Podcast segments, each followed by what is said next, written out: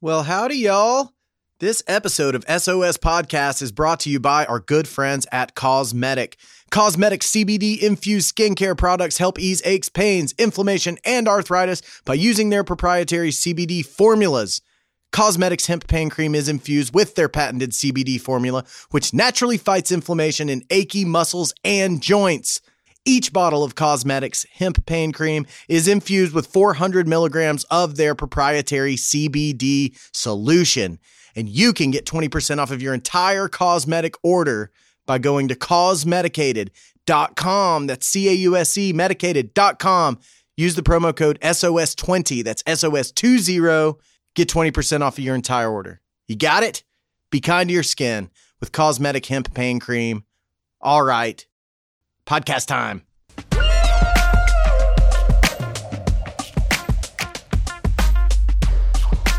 Welcome into South of Scruffy Podcast. My name is Ben Fields. This is my podcast. I am glad you are here. You're here on a good day, gotta tell you. Uh, I have Kristen Majny on the show today. Now, Kristen and I have known each other for a while. And at this point in my career, Kristen is, you know, probably one of my most trusted production partners. She's one of the good ones, man, uh, that, that doesn't seem to come along very often. She's one of those people who you just want next to you when you're when you're going in there, when you're going into battle. Kristen has uh, produced hundreds of television commercials, as well as a couple of dozen digital series for Travel Channel, HGTV, DIY Network, Food Network, Animal Planet, a bunch of other ones. She's produced a couple of broadcast television series as well. And uh, she's the queen bee over at Pop Fizz Productions. She's the head of production over there, and uh, she's also about to be a mama. Also, the uh, the mouse from last week's episode with uh, Justin Cipriani. I have not seen the mouse again after the podcast, when it ran across the floor behind me, uh, I, I, texted my man Alan over at uh, Arrow Exterminators. He was over here the next day, and the mouse has not been back. I'm uh, imagining that the mouse is on a beach in a hammock, drinking a tiny pina colada, eating a bunch of cheese. But wherever he is, he is not here. And uh, also regarding the uh, the Rubik's cube from the uh, YouTube episodes of the podcast, uh, the Rubik's cube is solved. It has been solved, and we continue to scramble it and solve it over and over here in the shop for some weird compulsive reason that we cannot yet explain, but we sure are having fun doing it. You guys want to get to it? Let's do it. Here's my conversation with the boss, K Majesty, Kristen Majny. We're doing the podcast.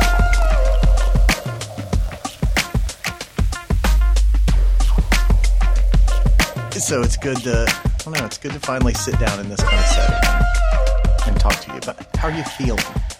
Good. and that might uh, seem crazy for other people. Everyone's going to say good, but uh, I'm actually halfway through pregnancy right now. Awesome. Um, but I was never sick.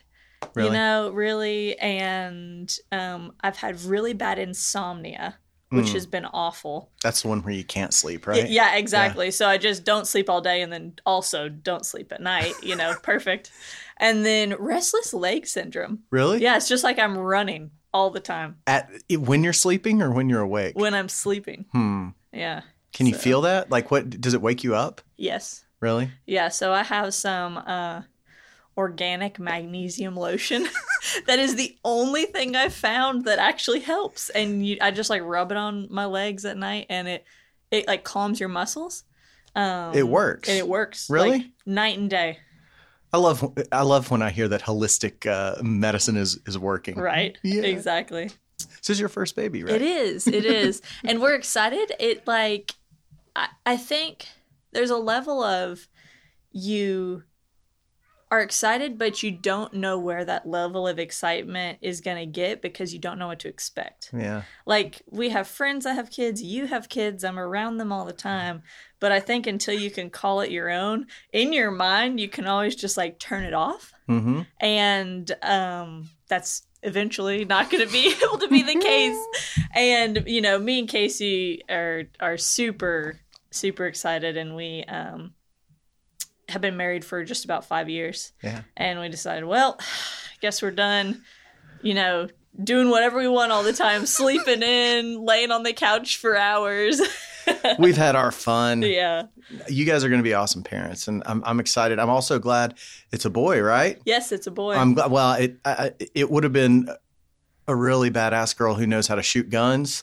Or a boy, so you know, Right. with with your husband, I'm, I'm, I'm almost glad that you guys are having a boy just so he gets that out of his system. I feel like though it's gonna be like tear all the time at my house. I mean, Probably. You know, Casey. Yeah. I I come home from work, pull in, dressed in a suit, just came from a client meeting, and he's setting off bombs in the backyard. Yeah. You know, that's our dynamic of like. I can see it now. You, you're going to be like, you know, five years from now, you're going to be getting on to your son, and Casey's going to be like, oh, oh, mom, you never let us have any fun. exactly. You're going to have two little boys. Oh, I know. It's exciting. Well, I'm, I'm really glad. You know, I've been rooting for you for a long time. I know everybody, you know, it's finally like, when are you gonna have kids? When are you Yeah. gonna have kids? And and that moment's coming. Everyone in the office has been just, you know, you and everybody's so supportive. Um, just because, you know, when you're a family dynamic in a Mhm. workspace, you just cheer each other on in all your different aspects of life. yep. Um, or tell each other when they you need to get their stuff together too. Yeah. But Yeah. It's funny. It's the production family thing, right? all- exactly it. Feels like a family around us. Mhm. Well, I was, I don't know, when I met you, it was probably, I don't know, seven years ago or so. Kristen, little Kristen Eubanks, brand new to the business, pretty much. Yeah. I mean, you're you're in a production coordinator role. Yeah. You're brand new, and it's crazy to look back, like to sit here and look at you across the table now and think about the person that was on those those shoots. You've grown into like this total boss that I mean, you we joke about you running Pop Fizz, but you kind of do. Like you're the glue that holds it all together, and it's like it's it's it's really important. And I know that there's a lot of people out there who look up to you. But what like what got you into the business? Did you fall into it, or was it like something you've always wanted to do? Oh man, this is a this is fun kind of looking back. Um so we got to go back to high school for this one. Really? Yeah, because technically I have been working inside the agency production industry for 10 years already and I'm only 27 years old. Wow. Um so senior portfolio, I went to Hardin Valley Academy Okay. and you had to do a senior portfolio project about a company, shadow them, learn about it, and see what you loved. Interestingly enough, mine was set up ready to go in the music industry. Really? Yeah. And I just found events and concerts and music Mm. so exciting at the time. Um, Sundown in the City was Oh, yeah. still downtown Knoxville, and that was like really my first taste at uh, large events. Mm. Getting so many people from so many different backgrounds together and enjoying their time together. Because it seems like when music is around, everything else falls away. Yeah. You know, and Yeah. and like it's every, an escapist kind it of thing. is. It is. Um, and I loved that. So it was with a it was with a company here in Knoxville. Uh, when it came down time for me to start that next week, radio silence. That you couldn't hear from. You couldn't track them down. Couldn't track them down. And you were supposed to do a high school internship type yeah, deal. and uh, it was I had to do like hundred hours. oh, really? Like it was serious. Yeah. You know, I, I would go there for a class every single day, and I would be part of that For a whole semester or something? for a whole semester. wow. Um, so I was freaking out. Oh, I'm Honestly. sure. You know, this was like a large part of my grade at the time. I was one of those straight A Hmm. lace students. You know, Not surprised. yeah, and I um just did, had no idea what to do. yeah, you panicked. You you were you you got ghosted at the last minute. I did, which was so like new for me. I had never like uh been in a situation where I couldn't make it happen. right. Um, Feel a little helpless. I did. I did. So I went to one of my teachers and I asked her, and it just so happened she knew Joseph at Design Sensory, Joseph Nother. hmm Okay. um, who decided to take me on as a high school intern into their agency. And I am so thankful for him to this day of doing that because as I got in and got started working, as a high school intern, I didn't have any experience in the agency wor- world. Like they typically do for college interns or anything like that. Right. You you'd probably you didn't know what an ad agency was probably when you started there. Exactly. And as you know, it's very fast paced. So it wasn't an environment where like uh, someone wanted to sit down with me every day and teach me what they were doing. So I was doing a lot of research on different companies and like logos, branding, things like so that. like the ad agency's clients, you were going and looking at them and trying to dig up as much info as you could. exactly. And comparing them to other like rival companies. Gotcha. Yeah. Um, and being the overachiever that I was at the time, and I would say still am, um, I would work late, and that way I'd get my work done quicker. So they would have to give me something else to do. Ah. Um, So yeah, you, you forced them to to to make you learn Yes. new stuff. I did. Um, so finally, the guy I was interning under, um, Josh Loebner, Hmm. who is their strategist, and uh, really he is amazing at what he has evolved into because he has uh, d- diversity speeches uh, across the you know United States, really, where he goes to conferences and talks about Like accessibility stuff, Uh, yes, right? Accessibility, di- disabled- advertising yeah. and diversity, like and how that plays into each other. Um, he basically said, "Kristen, I don't have anything else for you to do. How about you just make your way around the office and see what else you can help with?" so that's when I went around the office and I met every single person I possibly could. And um, Kelly Rains, a project manager at the time, Yeah. took me under her wing and I was basically at that point I did everything for Kelly um, that she would let me. So you're like her her assistant Yes, for a few hours a day. exactly, and I loved it. So I would go do that. Finally, you get to the point where my internship has concluded, Mm. and I'm kind of bummed. Like I thought I would really like the music industry, and I just fell in love with advertising Mm. because there were so many facets that went into it neurologically. Um, Yeah, it's a psychological game, right? yeah, my my thesis for my senior portfolio was actual neuromarketing. What's that? It, it's how different displays and typefaces and colors on displays and posters and you know billboards lead into what like makes your mind think a certain way and feel a certain way. Right. So they're all very meticulously picked to play into uh, what they want you to feel and what they want you to buy because it evokes an emotion. Um, and I just fell in love with that. I Yeah. just thought that was the coolest thing ever. So internship's done. Was gonna go off to college.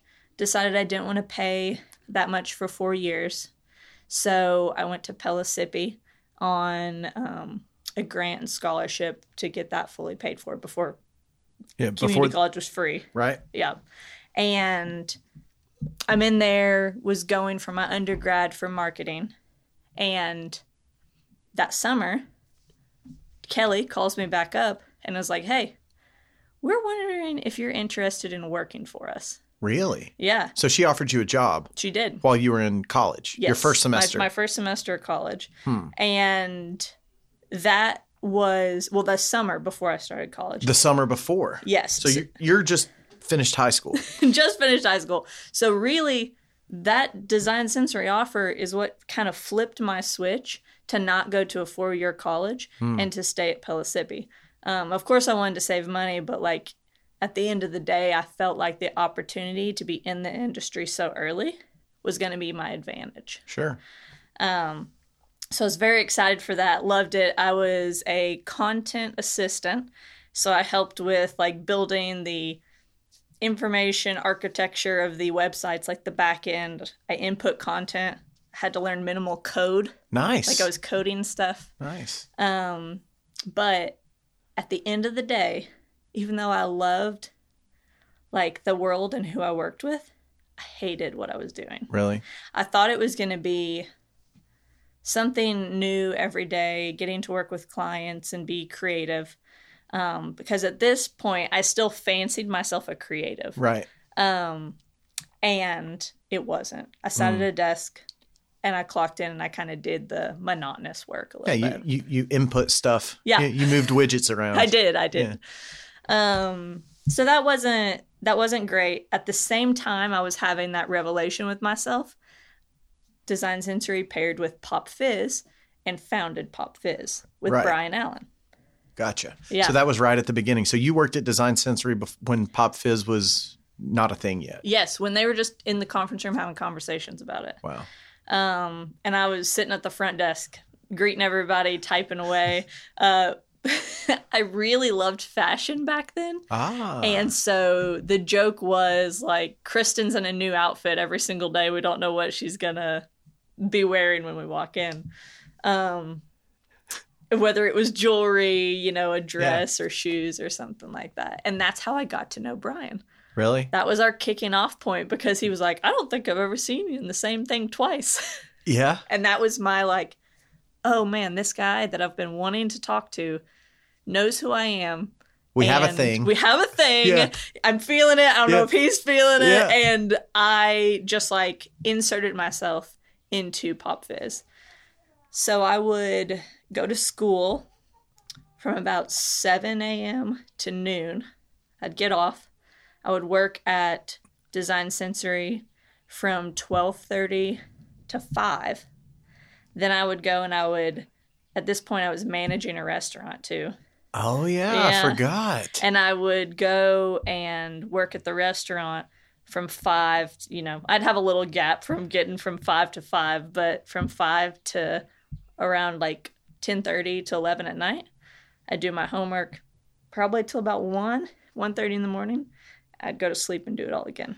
wow. Yeah. That doesn't leave a lot of time for sleep or fun or anything. It it it didn't. so school, one job, straight into another job, homework, Yep. And that was it. Nap. Didn't really have a social life. Um, that was that was put on the wayside um, because I, I think I just had a. People call me an old soul. hmm I think I just was so determined to like get to be where I wanted. I, I feel you. you. You you were you were tired of transitioning into what you wanted to be. You just Yeah. wanted to get there. I just wanted to get there. Yeah. Exactly. So that, that I was putting all my effort towards that. yeah. um, because I, you know, my boyfriend at the time and all my friends had went off to college. Hmm. They all didn't really stay around here, so my friend group that I had in high school kind of bust apart. Yeah. That's that's probably a blessing a little bit. It was at the time. It was. Yes. Um, and that way I could just focus on being a, a professional. yeah, no doubt.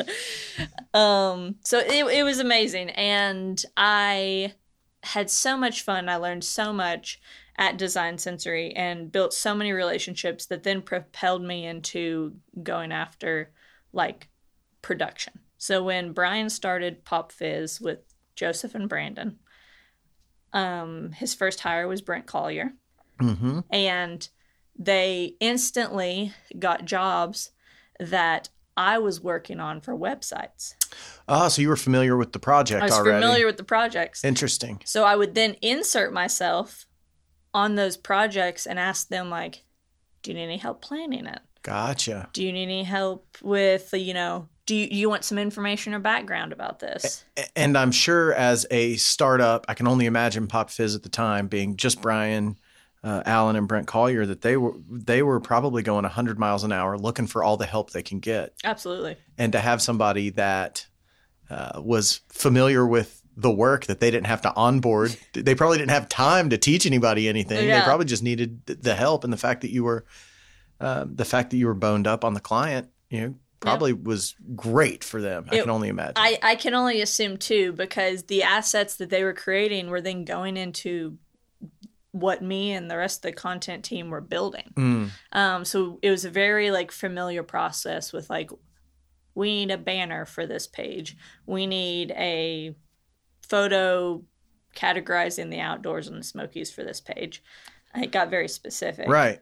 hmm And and originally it kind of started as photo because Brian Allen comes from a photo background. Right. Um, and April Berardi, who owns Born This Way Body Arts, Yeah. uh, worked for him at Hmm. the time doing that. Kind of a freelance assistant or a freelance retoucher or something like that? Honestly, I can't remember if she worked full time for Pop Fizz for a while. I think she did. Oh, really? At the very early stages.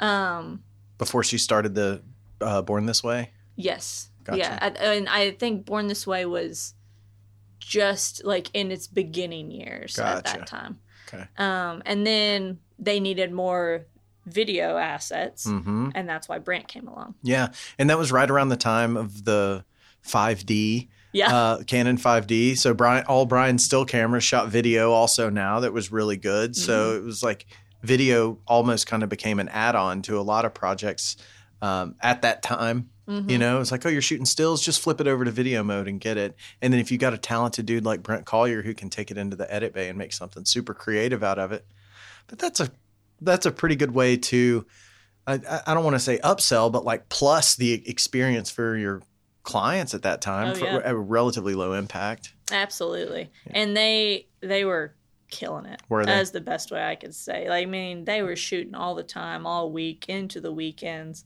Um, like you would think of in a startup. You know, Yeah. you gotta get out there and be a workhorse Yeah. to make sure it's gonna get off the ground. Um, so through this transition and helping with more projects, I would again work on my design sensory stuff super fast so I could insert myself into the pop fizz world. Really? Um, But yeah. you had a job at Design Sensory at this point. Yes. And you were just kind of now off the clock interning for Pop Fizz. exactly in all my spare time. yeah, in all your spare time. and that is just where I fell in love. Really? That's what that's where you got the production bug? That is exactly I- because it was something new every day and I wasn't sitting at a desk. Mm-hmm.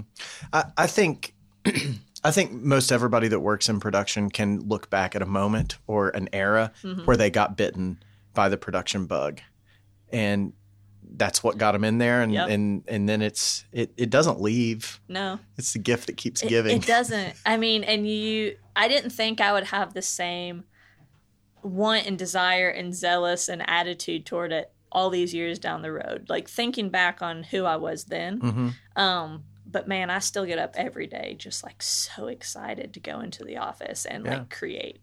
Um, and through through that, I came to finish my two two years at Pellissippi, and I was going to go on to UT.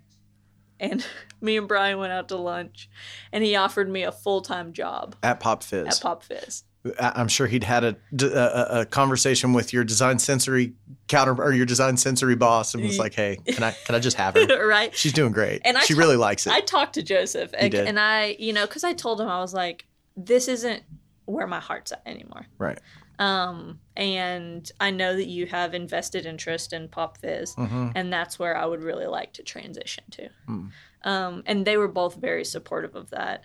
My parents were supportive as well, but really?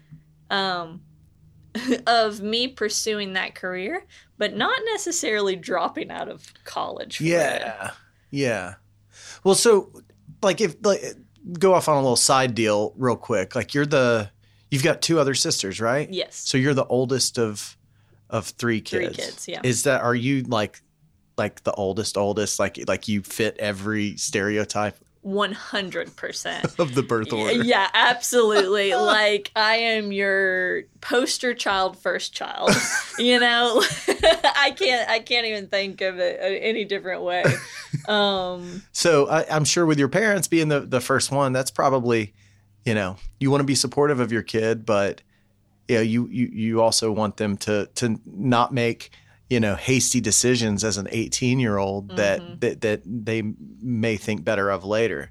Well, like what, what were your parents like? Are they, um, did, did they, did they do the college thing? Did they come from like a, a- academic world or what's their uh, deal? they didn't, and Okay. I think that's why uh, we had such a we had a very good relationship growing up, Mhm. and then there was this little like riff that happened, and I think because I would have been the first person to go to college, get that degree, and in everybody's mind at that time, having a degree is what would make you successful. Right.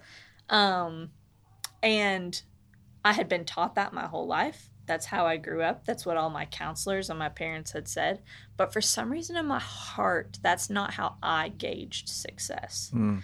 Um, and so having opportunities and connections is historically what had gotten me to move further in life. Um, and so I didn't think that going to college was a necessity. It was more like, you know, if I wanted to be a doctor, absolutely. But I Very had- important. Very important. Don't want somebody operating on me that doesn't have that degree. But for what I was doing, I was getting so much in the field experience and learning so fast that you couldn't teach that in a classroom. Right. Um, but no, my dad is a maintenance guy. Uh, he works um, on big machines and companies. He worked at DH Compounding, Poly One. He's at Rubbermaid now. So big big companies Yeah. like that have huge facilities. Absolutely. He's a he's a fix it guy. Fix anything. my dad could fix anything. He Yeah. rebuilt motors in our cars from the ground up, you know, all that kind of stuff. Yeah. And my mom um, used to live in Wisconsin, came through on a trip with her girlfriends, met my dad, loved it in Tennessee, moved back here, and made horse trailers and campers Really? for a very long time. so so your mom comes through through Tennessee. Were they on their way to the beach? I assume. or Yes, they something? were. Were they? Yeah. And she meets this. Did she meet your dad? Yeah, I, the, the way I understand it is that they met during that time. And then so did they like? Did they keep in touch when she went back to Wisconsin? And then she just this man was so sweet. She had to come back. had to come back. That's and, darling. And I don't think it was that um, my dad was so sweet, um, because he is a man of few words. Yeah. Um, like when he proposed to her, he set the ring on their coffee table Yeah. in her coffee table. her- yeah. because they didn't live together before Right. they got Of course married, Right. Um, set the ring on her coffee table. Went outside. She found it. He came back in, and it was like, oh, so we're gonna get married. there was no conversation around it or anything. So his proposal was, well, like, What's your answer? Yeah, yeah. oh, that's great. But she obviously saw something in the guy, loved him. I mean, she went, you know, went all the way to the beach, probably thought about him the whole time she was down there with her friends. Mhm. Went back up, and they were probably on the phone writing letters, all that cute stuff.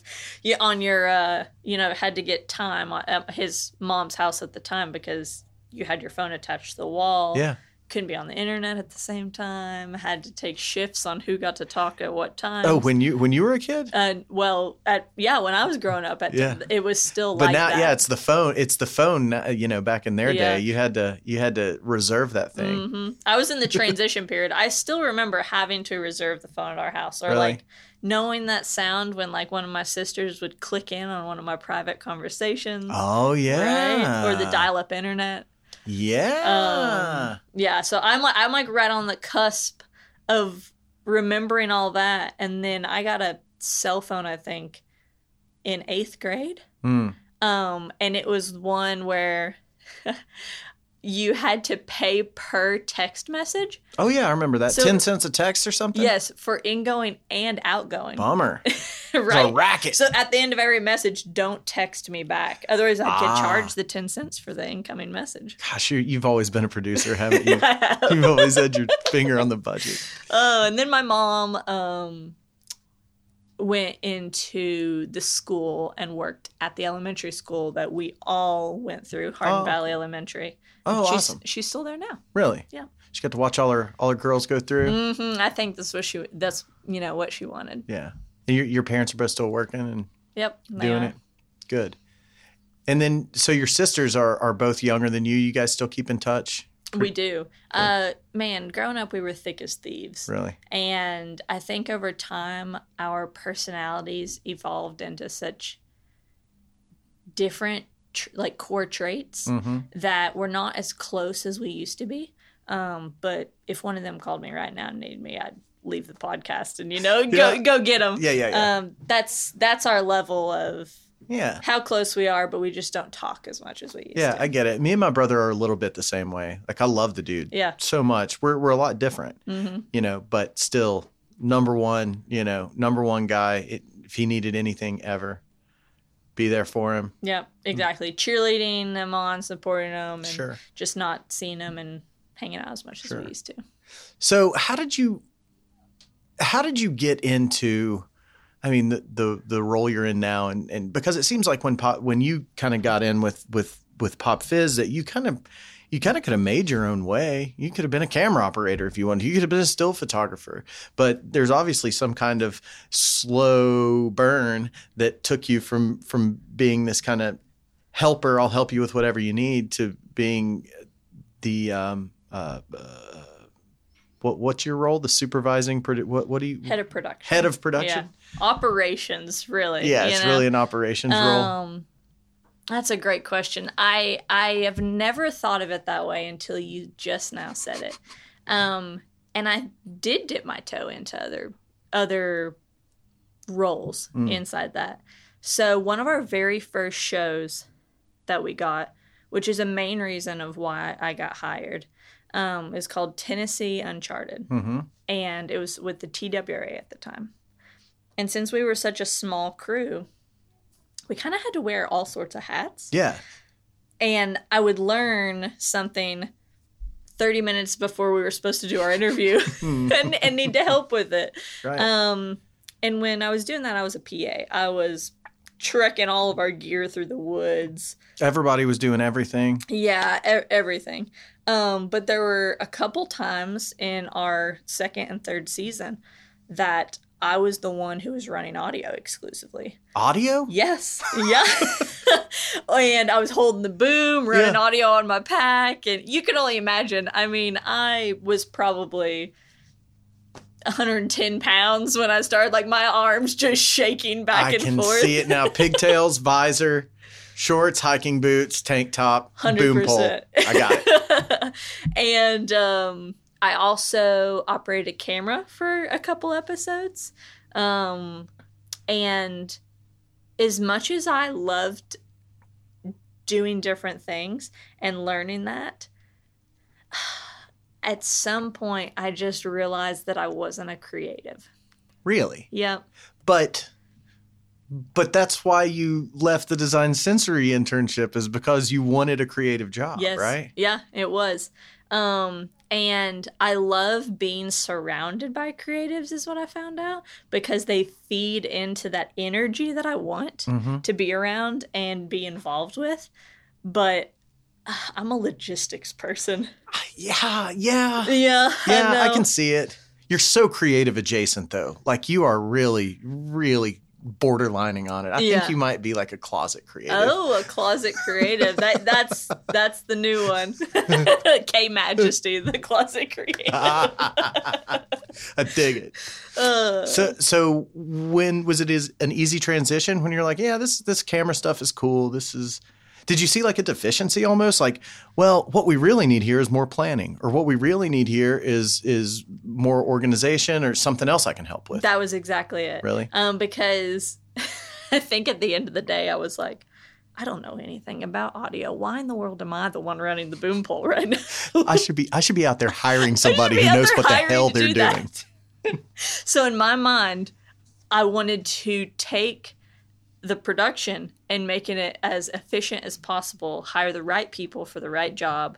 That even if you wore multiple hats, you you know specialized in Yeah. two or three things. And you knew what those hats were more than 30 minutes before you had to put them on. Yes, that's exactly it. Um, and that is where I I fell in love with it because I was finding inefficiencies that I felt like I could help with, but I wasn't necessarily like in that role to do that. Um, so then transitioning into being an associate producer to a producer was what I had my eyes after. Once, Gotcha. Once I kind of figured that out in my mind. So you had a new goal. Mm-hmm, I did. Okay.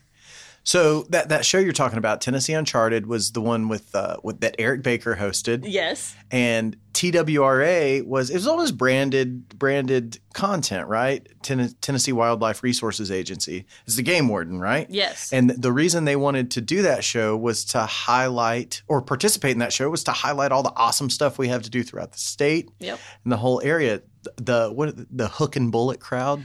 That's exactly it. the you know, fishermen and the and the Yep. and the hunters. and it was trying to bridge that gap between your traditional hook and bullet and your people who were sitting on the couch. Mm, So we had a really wide viewer audience. yeah. um, and needed to touch a couple different key points to either motivate people to get outside because at the end of the day it was to increase sales of like fishing licenses and, Right. and high impact Yeah, that's licenses. that's where the rubber meets the road, I guess, for them. yeah is hmm revenue. yes and that's what we were doing but uh, it's really hard in one episode to talk to both of those people Yep. um, and that was our goal to get a variety of segments within one episode that Mm-hmm. hopefully spoke to any person Well, the the interesting part about it is you got a uh, a personality like Eric Baker that is very engaging, easy, just a magnetic personality.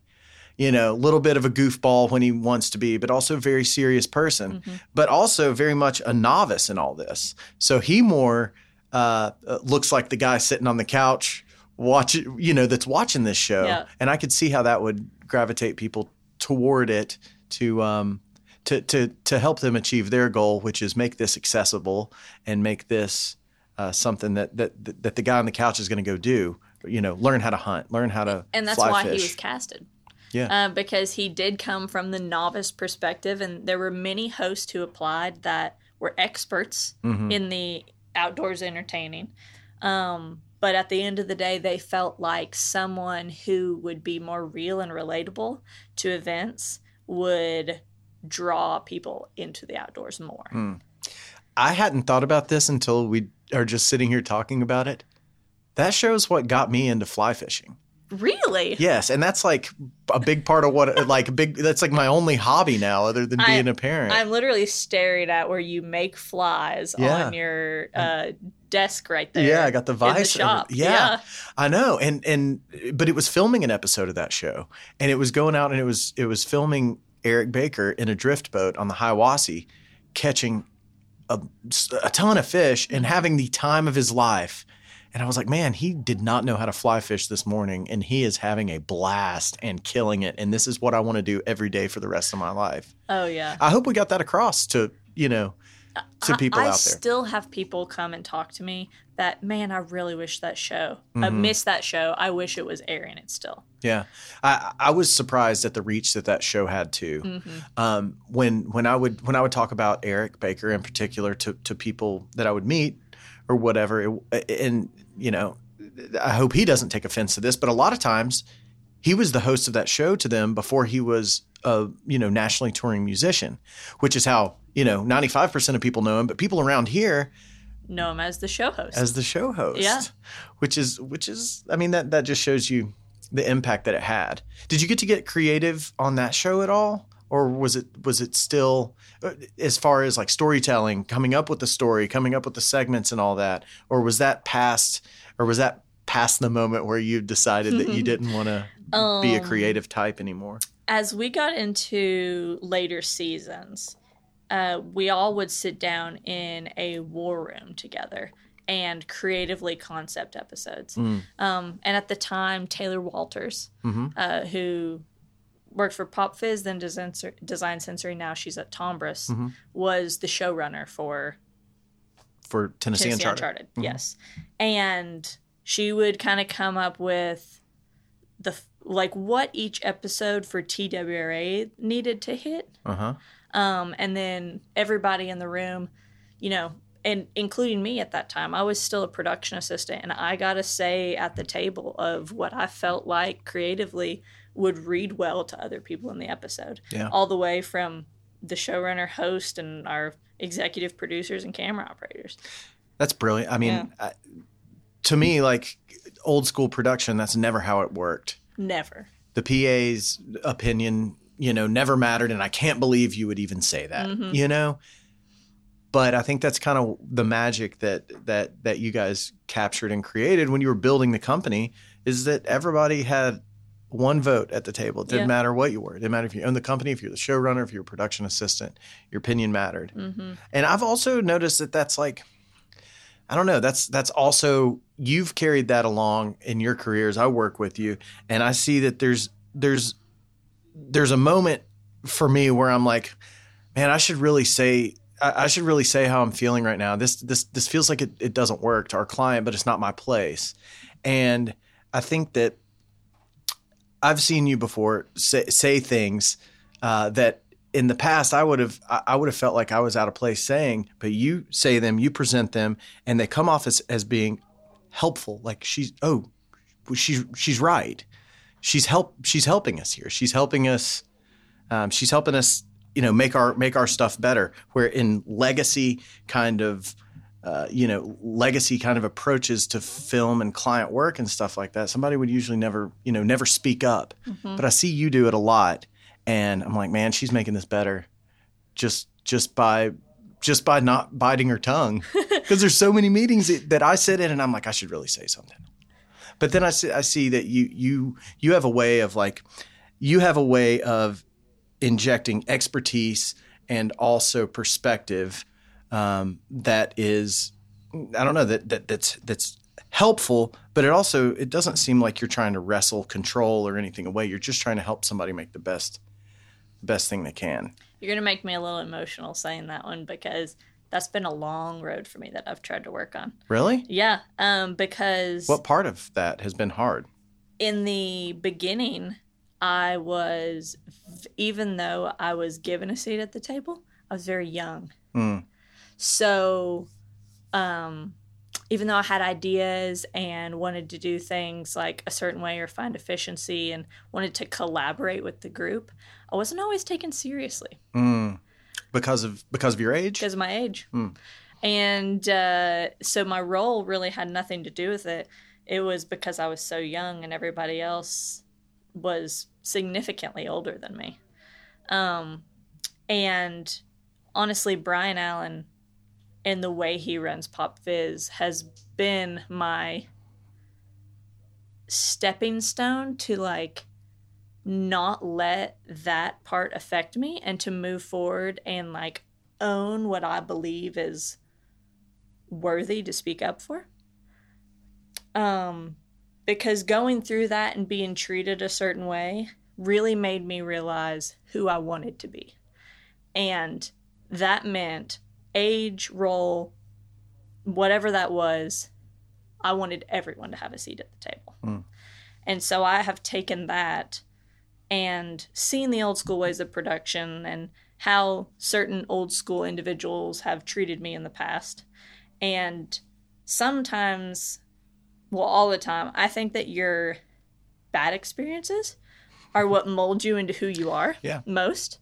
Um, and starting out, it really sounds great, but I had a lot of bad experiences.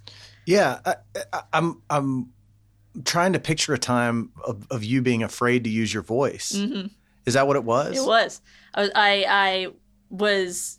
I was kind of pushed down into this box, mm. and I was afraid to to use my voice and speak up.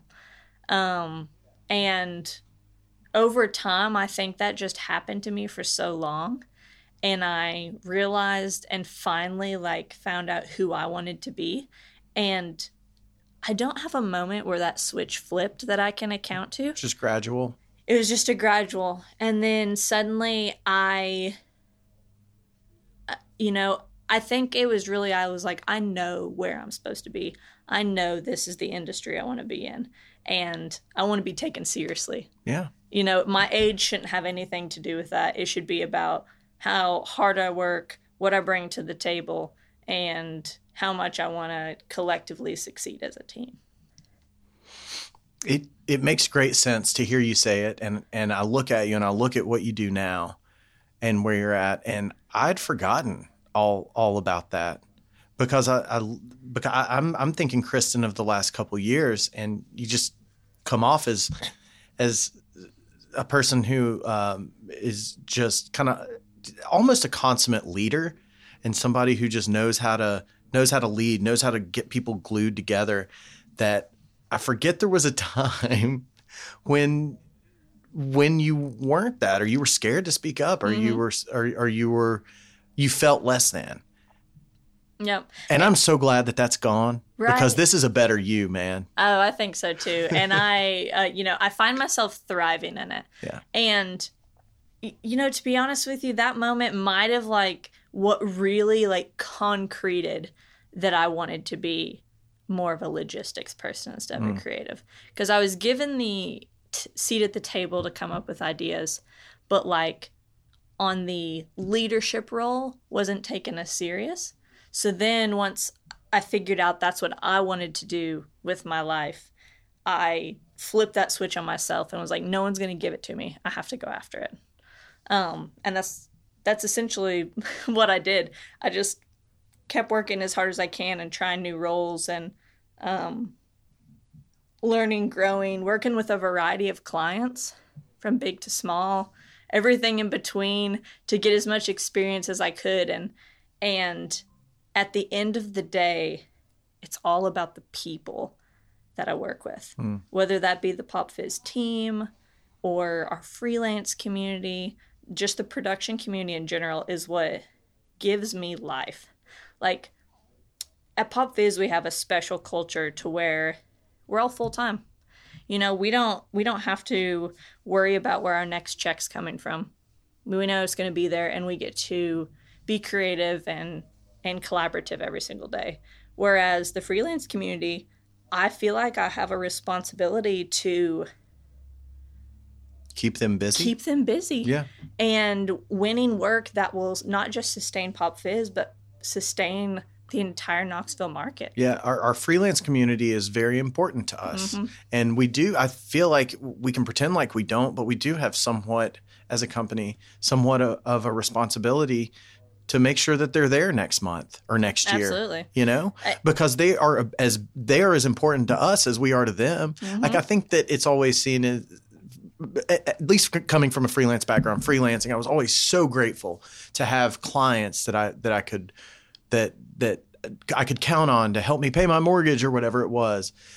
But I don't think until I started, you know, getting a little bit closer with your end of, of the world, how much I realize that is a two way street, mm-hmm. and that that pool, that marketplace is just as important to us as we are to them It is. we're not doing them a favor. We're we're we're we're, we're doing each other a favor. Yeah. I call them honorary Pop Fizzers. Yeah. You know, I mean, at the end of the day, that's like they are all as much family to me as you all are. And um, there's just certain things that I, you know, going back to finding a who I am and who I want to be as a leader, like that I take time to do out of my day that I know not everybody does. Um, after set, I'll pick three people who have really like rock star killed it, and I'll text them each a personal note mm-hmm. to let them know how much they appreciate it, how much I noticed them, and how much I appreciate them working as a, a pop fizz adjacent and like echoing our culture and brand. Mm-hmm. And at the end of the day, you're just you know you're getting a day rate. You're getting the same day rate on a lot of other sets too. So like, what sets how I would run a set apart from anybody else? Yeah. I mean, I, I want to be everybody's favorite company to work with. Right? Yeah. Yeah. I get it. So, being a, a leader in your role, like like or, or at your age, at you said twenty seven, Yes. right? Yeah. And being, you know. uh is it hard to get a 50 year old man to listen to a 27 year old female when you're sitting at a conference room table? Uh, it depends the background of that man. Okay. Um, and I say that because I do believe that there's a shift happening to where, um, you know, breaking the ceiling. It's called shattering the glass. The glass ceiling. you yeah. know that that women have it historically had a lesser role lower wage Mm-hmm. um, to males and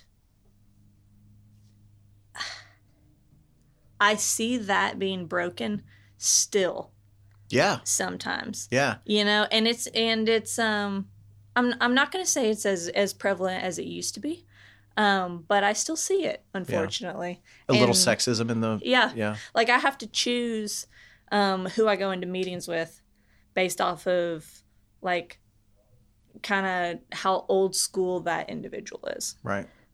Yeah. Like, are, are, is this person even going to take me seriously? yeah can i go alone or do i need to take you with me Yeah. you know for some credibility. for some credibility. if they only knew that you're the one.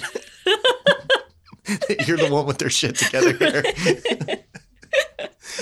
but all, oh. okay, so also when it comes to like let's say you're leading a team at you know at, of internal people that you work with all the time at Pop Fizz. So you know some of us are pushing mid 30s, upper 40s. You know, I know that we're so close now as a team to where it's it's it's it's not as weird as it used to be. But do you still do, do you ever feel like a little insecure in any kind of moments, or do you ever have that imposter syndrome kind of vibe, or is that all gone now? um it it was prevalent prior to covid Mm. but for some reason i think everyone did such a harsh mental shift whether they really wanted to acknowledge it or not at the time that now i don't have that anymore. Um and that's a it fe- it's a feel good place to be. Hell yeah! you know and it, instead of constantly doubting yourself or like is this person really even going to listen to me if i say something? Um, where i feel like i have created my own reputation now in such a way that it it doesn't matter that i'm younger and that i'm leading the company. Um, i think i'm second youngest in the company actually. Yeah, yeah. I think you're right. um that it that you know that is out the window because i have proved myself through my work. That's great. And that's, I mean, that's confidence, right? And Mm-hmm. that's like you, you know that no one could come to you, say to your face, you, ma'am, don't know what you're doing. And have any any leg to stand on if they said that because you've you know you've you've proven it and to your point also about it being gradual it has been you know somewhat gradual to get to this point uh, feels like you've really settled into being you know a, a leader but I can't imagine like you've never stayed still, so this grows at some point. Yeah. What's that look like? How do you grow Um, from here, Kristen? You've achieved more as a 27 year old than you know most people will in their whole lives. yeah that's a that's a hard one for me i um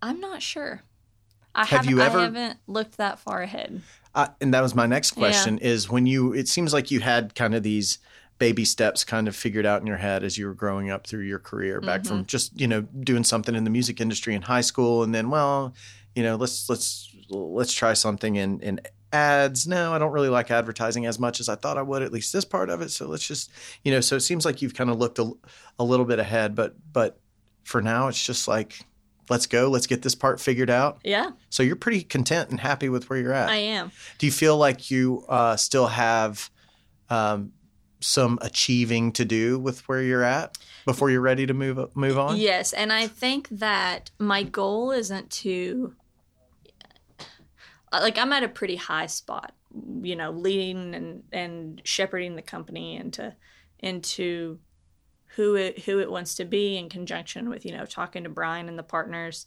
and making that vision a reality in our day-to-day workplace. Um and I love that part of it. I think that I now need to grow personally Mm. in like diversity of work um and i think that comes daily is why i am content with where i am because we have so many clients and even new clients that come in where we're doing everything from digital you know ads to television shows hmm and I get such a variety that I grow every single day that I step into the office.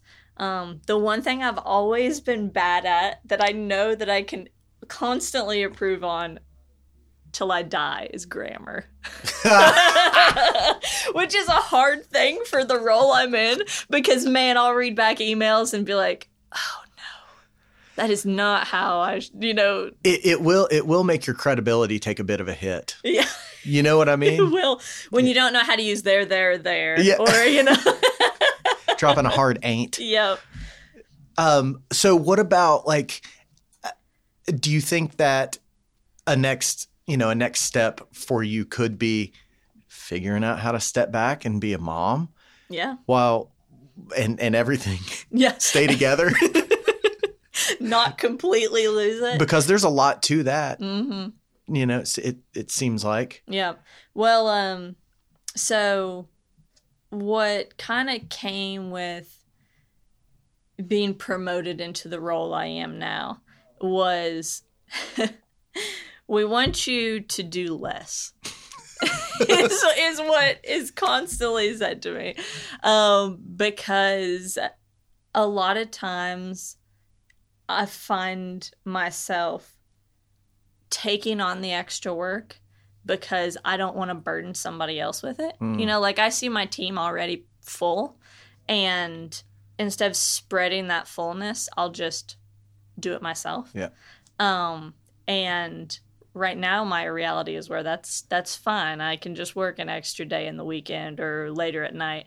But I know having kids is going to change all that. Mhm. Um, so navigating being a mother and keeping my relationship with my husband tip top shape yeah, and also uh staying a leader that is there when you need them and isn't completely checked out hmm is going to be a balancing act for Mhm. sure and um my planning self that's hard for me I bet. uh But it's hard to reconcile all that it is and see I, how it plays out. I don't know how it's going to happen. I don't. I have no gauge on what being a parent is like, and so planning for that is insanely difficult. Yeah. Something that um, my dad told me. Um, my dad was the administrator of like nursing homes, assisted living facilities, ran, you know, uh, uh, 200 person operations, and he was the administrator, the guy in charge. And he said that that uh, one time a patient came up to him and was like, "You know, I'm not quite sure what you do here because I never see you doing anything." and he was like, "That's great because my job as a manager and as a leader is not to do everybody's job, but to make sure that everybody else is doing their job." hmm And that's what I need to do. I need to get better at being a leader, and sometimes that means delegating. Yeah. Whereas in the past, leader for me has meant making sure everyone around me is busy, but not overly capped on what they're doing. Um, where maybe that might mean making some decisions, hiring different people, like doing that, because I still want to. I still want to keep that. Like, I don't want to overburden others Right. because of my, you know, because of what comes in and I say yes to on the docket. I, I also heard this one time. Um, I've, I I heard someone described as being a burden bearer rather than a burden sharer, and uh, it seems like that's where that's where you've been. yeah, that's exactly where I've been. Oh, Um, I know that I am. I I mean, uh, you know, honored is is a word for sure, but I'm I'm just so glad that we finally got to do this because you and I have a lot of conversations in passing, and very few of them are, "Hey, how you doing?" right. You know. Yeah. So this is for me. This has been really special to sit down with you, and and I know it's been a long time coming, but I think it came at the right time. I think so too. And thanks for thanks for having me. I uh always love listening to the other episodes and like where you find things out about people you don't know and um also like you've made me think about certain events in my life and they mold me in a certain way that I don't always reflect on by myself. Yeah. Um Yeah, sometimes it's nice to it's nice to take a to take a deep breath and and and, and look at you for a second. yeah. You know. Yeah. Um it is there anything else that we wanted to talk about that we that we missed you can Mm. think of?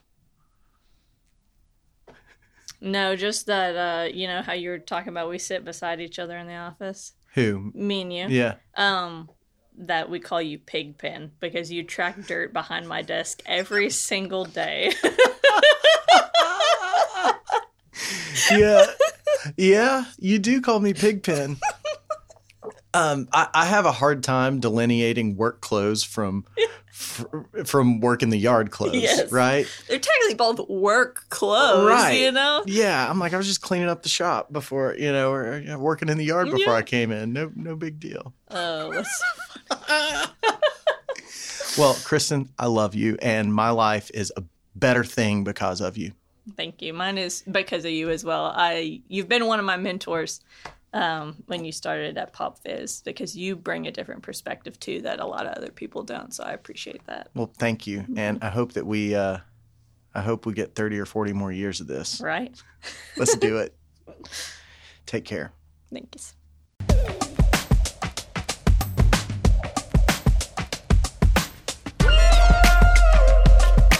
I know you couldn't see it during the episode, but there were there were moments where uh, where where Kristen and I both just kind of almost just welled up a little bit uh, because so much of our careers have happened together that we're kind of talking about these things for the first time that have never that we've never addressed before, and so it, it was emotional, but it was great.